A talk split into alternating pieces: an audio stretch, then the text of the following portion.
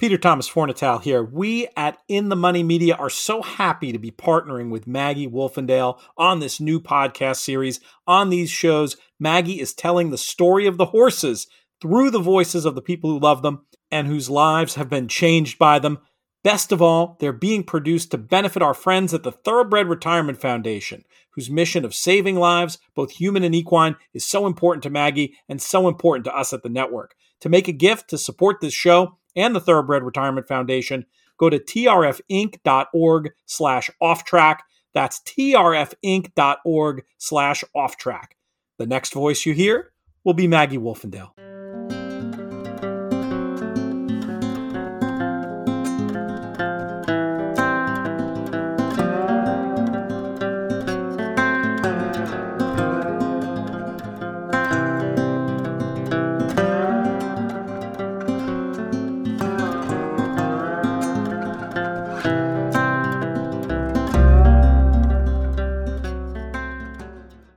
Bay Gelding, full June 3, 1983, in New York.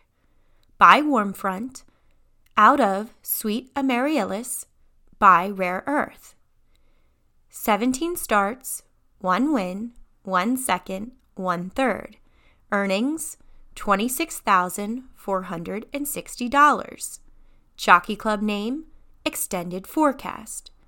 This is his story, off track as told by the woman who bred him, foaled him, broke him, raised him, owned him, and loved him, Sue Bobley.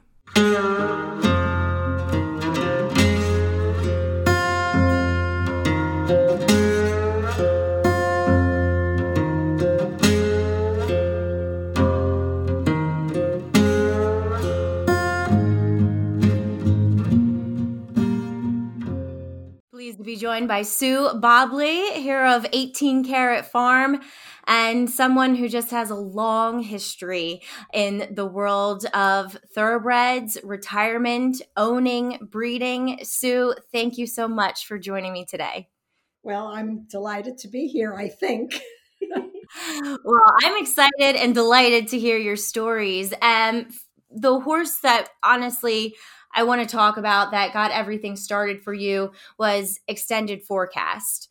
But we also need to learn where extended forecast came from. I mean, he was bred on your farm. So, how, from someone who I know was from the show world, how did you come to acquire his dam, have her bred, and then have a foal on your farm? Oh, that's a bit, that's a wonderful story, I think. Um, I was in the show world and I wanted to have a beautiful horse that I could make myself. So I went to Rojan Farms, Ellen Bongard, who just passed away um, in the 70s, and I purchased a weanling. And I brought this weanling home. We lived on Long Island and we had a small barn. And um, she basically grew up in my kitchen, uh, you know, like like a little pet. And I broke her myself. I rode her. Years went by, and uh, my father-in-law retired, and he used to go to the racetrack. He said to me, Susie, why don't you get into the uh, New York State breeding program? I said, Oh, no, I don't love racing. And I also you know, I'm not interested in in having racehorses. And then I said, however, if I could breed my own, maybe I'd do it. I took my nine year old mare, show horse, who had never been to the track, but she did have a beautiful pedigree, for I must say. And I found a local stallion.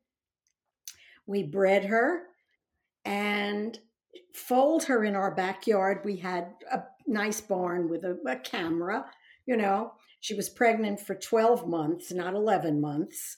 And I was sitting up in my kitchen waiting for the day. Uh, however, uh, Peter, my husband, uh, fold, the, the started foaling the foal when it was when she was being born, and the vet came, and we had a beautiful little colt. However, when the colt was about two months old, uh, the vet said to me, he's growing very fast and he's going up, his uh, tendons are contracting. And if you can't, you, you won't have a horse of any sort if you don't get him to the University of Pennsylvania to have surgery. And that was a very traumatic thing. I rode in the truck with the mare and the foal uh, to Pennsylvania. He had a tendon surgery. I forgot what it was called. Anyway, he had this surgery, came back home, and they told me at Pennsylvania, you can't feed him any grain when he gets older because he grew too fast and you, you want the tendons to stay the way they are. So I said, All right, I won't have a racehorse. I'll just have another, you know, pet. And the farm manager where the stallion stood called me. And when this, he was already grown, he was a year old. And the farm manager said to me, How did your baby turn out? And I said, Oh, he's not going to be a racehorse. Uh, this is what happened to him the farm manager said to me, uh, Let me come and look at him.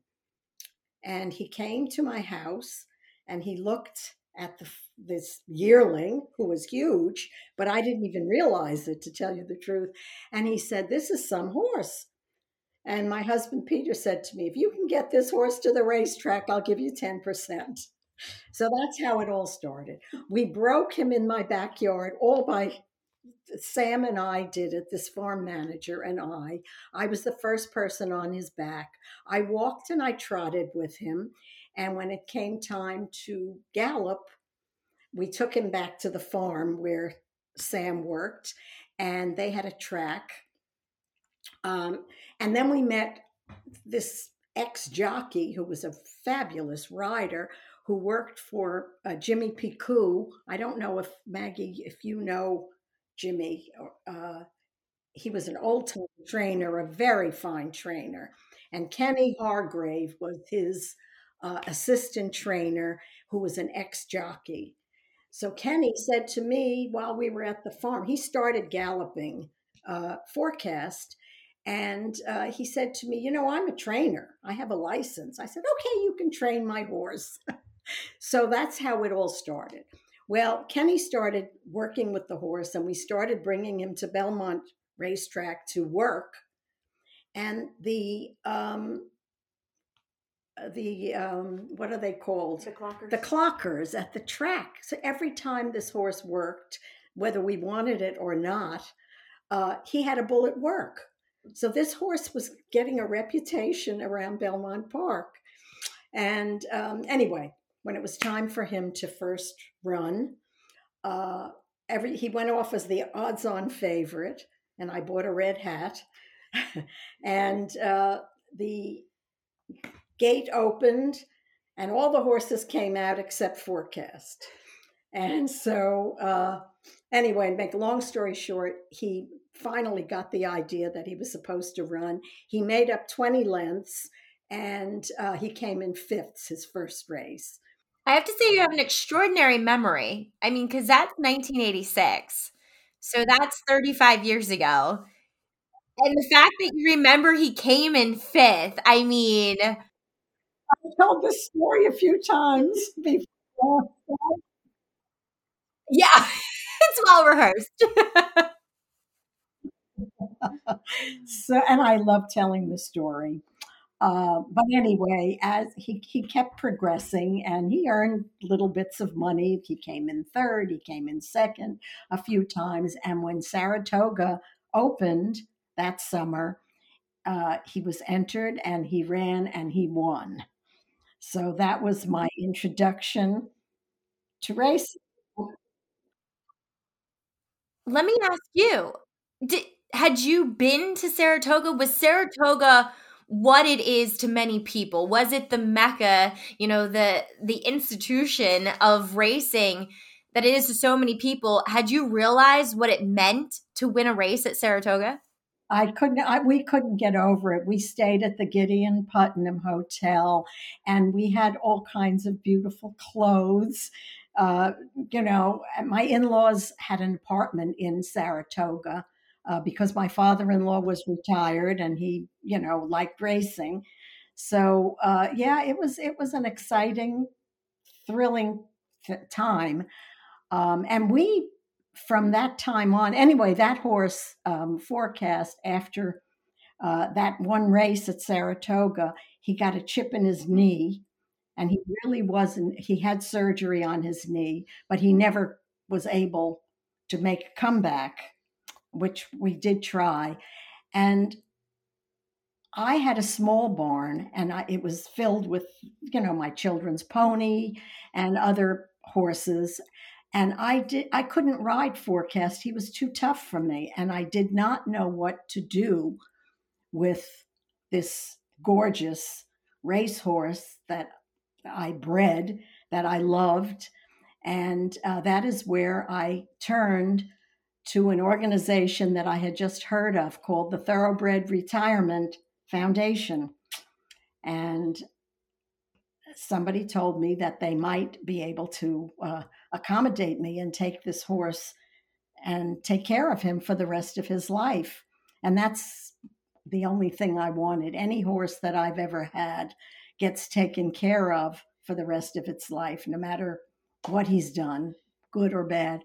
So I wrote a letter and uh, they told me that they would uh, they had no room for him at that time but if i could hold him for a few months they would find a spot for him and uh, he went to uh, Wallkill prison a few months later and uh, i had a wonderful relationship with the Wallkill um, manager of the farm and the inmates and every year I would go up and visit Forecast um, at Wallkill Prison.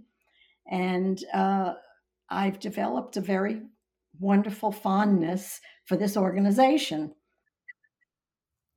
Well, in the first, how did you hear about the Thoroughbred Retirement Foundation, the TRF? Because at that point, it was still somewhat in its infancy. It, Wallkill was the first program that they offered. So, how did you hear about them? I just word of mouth because here I had this horse that I couldn't ride, that I knew that I was going to have to take care of him forever until he was 30 or whatever. So uh, I just made inquiries, and people told me about thoroughbred retirement, which had just started. And I wrote this letter to a woman who uh, was running it at the time. I think her name was um, Barbara Kirkham, but there was um, Monique Koehler who started the organization. But I wrote this long, long handwritten letter about Forecast and his interesting life, Cinderella life. And uh, she got back to me and they took him into Wallkill. There were 37 horses at Wallkill Prison when he went there. So, when you went to visit him annually, as you did, what was it like for you? What were did you see him interacting with the the students, the inmates that were there? I did, and um, I also was. It was amazing to me because every year that I went there, I would whistle. He'd be in a paddock, and I would whistle for him and call his name, and his ears would twitch when he heard my voice and he would gallop to me uh, you know away from his his friends and it would make me cry every every time i saw him but he lived at wallkill prison for 25 years maggie he passed away when he was 29 years old and they took care of him in the best way. I mean, every time I saw him, he was shiny and clean and, and uh, it was, and well fed. It was wonderful. That is amazing. So, he not only kind of opened the door for you to get involved, obviously, in thoroughbreds and racing for a bit, um, but also taught you about this lifelong sanctuary, obviously the Thoroughbred Retirement Foundation, but also kind of opened the door for you to be that person to provide some sanctuary for some horses as well. So let's go back and who was the next horse after Forecast? I mean, I know you you've dabbled in racing, but who was that next racehorse for you? Well, Kenny Kenny Hargrave was a very sharp horseman, and he heard of a horse. We said we would claim a horse, and he heard of a horse that was running at um, Finger Lakes that for some reason he liked, and um, we claimed that the horse came down to Aqueduct, and uh, he claimed this horse for me um, the horse's name was Uncompromise. And Uncompromise had had won one race, I think, but uh, Finger Lakes did not have any grass racing. And Kenny, and Kenny Hargrave said, This horse, wait till the spring, wait till the grass. And this horse started winning on the grass, and he also became a named horse uh, who who won at Saratoga until he was seven. Every single year from that time on, we would bring him in my little two horse trailer. We would drive up to to Saratoga, and uncompromised, he would enter him in races like handicap races, where he he, he ran against million dollar horses and this horse would win. He was written up in the newspaper a lot because he was so unique, and he ran until he was seven, um, and winning. He won quite a bit of money uh, because in those days the New York um, Breeders' Program was very lucrative.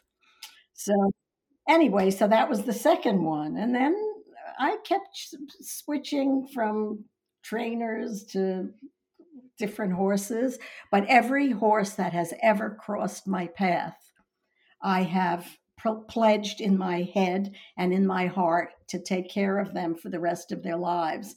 And I've never ever had an instance where I didn't do that. Um, ended up, I ended up with about 16 horses, uh, horses that we have bred and horses that we um, bought, and um, I, we had to buy a big farm to be able to take care of them, and we're still doing it. As you say, you must have a very understanding husband. He's the best. Yes, I do. Yes, the horses have, but the horses have made um, an interesting, wonderful um, life for us. We've met wonderful people. Um, I've educated a lot of people. Um, I've I used to be a school teacher, by the way, so um, somehow there's something about me that wants to teach people about the horses that they have after they're finished racing. They need uh, to care for them and or find the proper place for the horse to be cared for, and that is my my life, I guess you could call it. So that is your passion as well. And so as far as the horses, well, let's get back to 18 Karat Farm. When did you purchase and did you set out to make 18 Karat Farm that kind of lifelong sanctuary for the horses that you had? Well, we um, we had we've always had a small farm on Long Island, and uh, we called it 18 Karat Farm, and um, it's spelled K A R A T, but it really means the vegetable. That's really what it should have been. Um, we, do a lot of 18, a lot of carrots, but um, anyway, we um, after many many years we purchased i think about maybe 15 years ago. Peter's better with years than I am. Uh, but we purchased a farm near Saratoga. And uh, we just needed more room because we were accumulating horses. Any horse that had ever run for me or tried to run for me, I kept. So we had a lot of winners and losers. And luckily, we were able to accommodate them all and then we built the farm in Saratoga. um, we started building it a- after the first farm that we uh, built that we bought. Um, it wasn't close enough to Saratoga, and we wanted to be here. So we found a piece of property, uh, by the way, on the same street as Rojan Farms, which which sold me my very first thoroughbred. And so it was. I felt that my life had come full circle when we when we built this farm from from scratch. It was not a horse farm before we had it. And um, you know, people always knew that I took care of the horses and they would beg me to take their horses and take care of them. And i've done that with a few people but um, for the most part they are my horses. And um, i just have a pledge to them to take care of them forever as long as they live. Are you out there doing all the work yourself with all these horses uh, hardly. I'm 82 years old. and uh, so I still I, I, still ride a little bit. I have a pony that I ride. I don't ride the thoroughbreds, but I have a pony that I can ride, and I've ridden some polo horses that my friend has. Um, but I oversee everything, and the man that takes care of our farm and has he has been with me for 30 years so he's been through extended forecast and uncompromise and every horse that we've had. Um, so he knows us so well, and we're so fortunate to have him. Um, his name is Ping Williams, and um, we have other people that help him also. So that that's how we go. And do you get to spend time with some of the horses? Like currently, who's your who's your favorite horse to go see? Well, every every day, our our house is right near the barn. So every day I walk to the barn and I watch the horses be turned out. And um, Pretty Boy Freud was an interesting horse that we had. Have you you must have heard of him because Yes, yes, yes, definitely. He was he started running like or he was still running, I should say, right when I started working in New York. So I I t- definitely remember his name. So Pretty Boy Freud, do I have time to tell you this whole story? You have as much time as you want, Sue, please. No. I he was going to be my next question. Pretty Boy Freud uh is a um I I have another horse called the Confidence Man, who was from the, from the same mare as Pretty Boy Freud. That's why I bought Pretty Boy Freud. The the um, the owner of the mare called me and said, "Sue, you have to buy this this horse." And you bought him at a two year old sale, am I right? I bought him after the sale. He didn't sell. I bought him directly from the mare's owner and uh, he was he was okay. He was doing all right. Um, and Saratoga came, and uh, he was. I used Leo O'Brien at this point um, as my trainer. And Leo uh, entered the horse on the first day. I think it was opening day of Saratoga. And the horse gets Lasix although he never bled and I never wanted my horses to have Lasix. By the way, when my horses were at the track, I used to go there every single morning and watch them train and and I knew everything that was uh, going on with them, you know, the medications that they were getting and all that. Well, um, evidently something happened with the Lasix that he got and when he went to run, he started running and then he he could barely finish the race. And they took him back to the barn in the ambulance and the veterinarian said or, or leo o'brien called it the thumps. He had the thumps and the thumps came from too much lasix or something. So anyway all of saratoga went by and came uh, travers day of that same season and the horse by that time had recuperated and was ready to run. But because of the incident that happened on the first day of Saratoga, he went off at 50 to 1. And lo and behold, the horse wins beautifully. All right, at 50, we paid a hundred and some odd dollars. By the way, we rarely bet on our horses. So, anyway, um, after that, he started winning and he was on a streak. And he Leo was entering him in the small stakes races.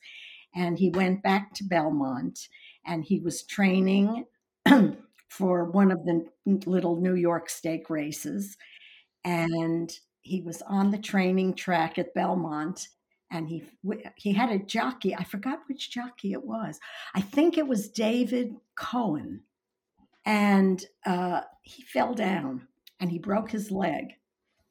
And it was I was not there. I was up in Saratoga on the farm, and Leo said this horse can't be put down right now. And somehow they got him back to the barn and they put a cast on him. And I went down to see him, and um, they couldn't operate on him because the bone had gone through on his ankle, the bone had gone through the skin. So, anyway, it was a, it was a horrible, horrible thing, but the horse was uh, able somehow to lay down and stand up. And after a few weeks, they stabilized him enough to bring him up to Saratoga in a, in a horse ambulance, and we got him here. And Ping spent one year with this horse, never taking a vacation and taking care of this this invalid in, in stall bound horse for a year. He had all neighbors coming up the street every day, bringing him candy and bringing him carrots and apples and and peppermints. And this horse somehow survived it and uh, was able to, i said i just want the horse to be able to eat grass and and um, lo and behold the horse can gallop today. He can gallop across a field and he can do anything. Of course his ankle is very uh, very big but um, it, it, it's it what happened it what did they call it? It um, fused itself. His ankle fused that he was a miracle horse. But the vet said that it, it had to do with the fact that he was able to lie down and get up because Barbaro um, well, at Pennsylvania had that same sort of an injury, and uh, Barbaro like, didn't make it. Now, for you, uh, how much? I mean, is uh, have horses just is it something you've always wanted to do? Is is have horses and eh, have them be such a part of your life? Or is this something that just kind of snowballed? Eh, was it always a plan or was it just something that happened? I, I'm so, I'm, I'm just very fortunate. Um, first of all, uh, Maggie, I was born a vegetarian. I don't know how it happened or how I knew, but I've always been a vegetarian. I, I could not never eat an animal anything with a face. So that was, and in my generation, it was too weird. People were not like me. Um, I always had an affinity for every animal, but the thing was, I only wanted a horse. My whole life, I wanted a horse, and I never got one. I, my parents took me to ride a horse, like at a dude ranch or a, uh, you know, where you rent a horse for an hour, but they never knew enough, and I never knew enough about uh, the actual care of a horse. So um, I didn't get a horse until after I was married.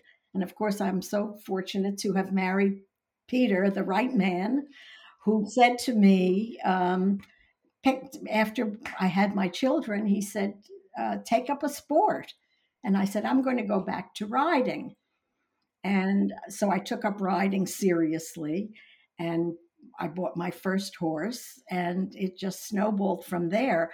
But it was uh, show horses and dressage that I did, and uh, it it it just expanded. And luckily, we were able to expand with it. I, I could I, I could never imagine that my life could be as wonderful as it is because the horses have made it so. Oh, that's so perfect. I got chills. That's really, really cool because oftentimes when when you speak to people that are in the position that that you are it was always their mindset that this is going to happen or they were you know raised in that type of environment or they were you know they had parents like like myself born into a horse family and you know it's always been a goal of mine. But for that to happen as it did with you is really special. And what i mean just what a life that you've had. You, yes and the animals have really made my life i have uh, well our last dog just passed away. Um, I have cats in the barn. I have koi fish that I treat like I treat them like uh, special animals. We built an indoor pond for them for the winter. I have I have koi fish in my basement. Not everyone can say that. No, no. So uh, I'm an animal lover, but especially horses. Horses have made made my life um, perfect.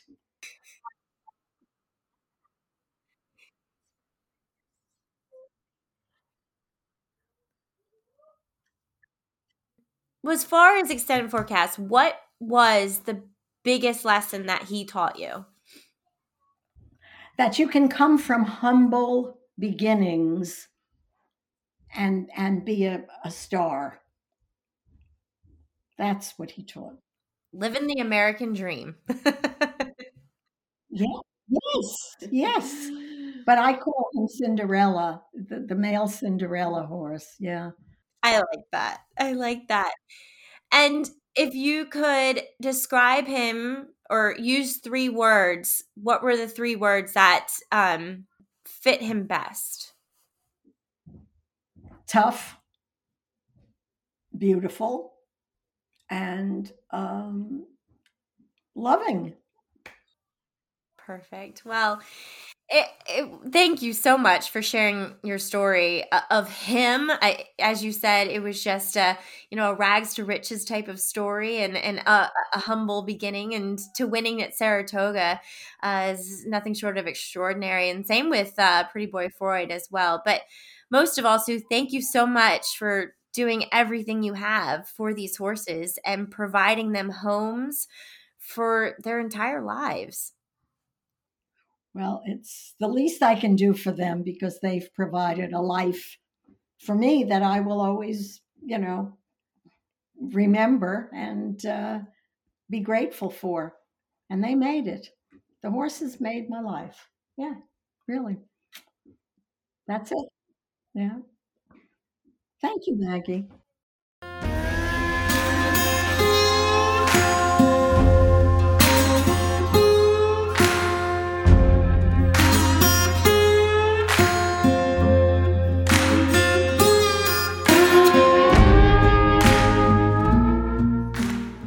Wow, what an extraordinary woman Sue Bobley is. Thanks so much for tuning in to this week's edition of Off Track.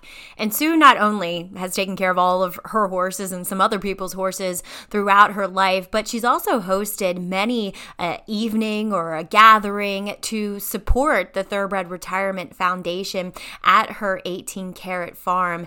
And for someone that has so much love in their heart, it's no wonder that all these good things have happened to her. I also have to give a special thanks to our friend Kim Weir of the TRF, who helped Sue conduct this interview with me, and as always, has been very instrumental in getting the stories of the horses of the TRF and just the mission of the TRF out there to everyone. So thank you, Kim. And as always, if you have a little love in your heart for these horses, you can visit TRF Inc org slash off track to make a little donation today.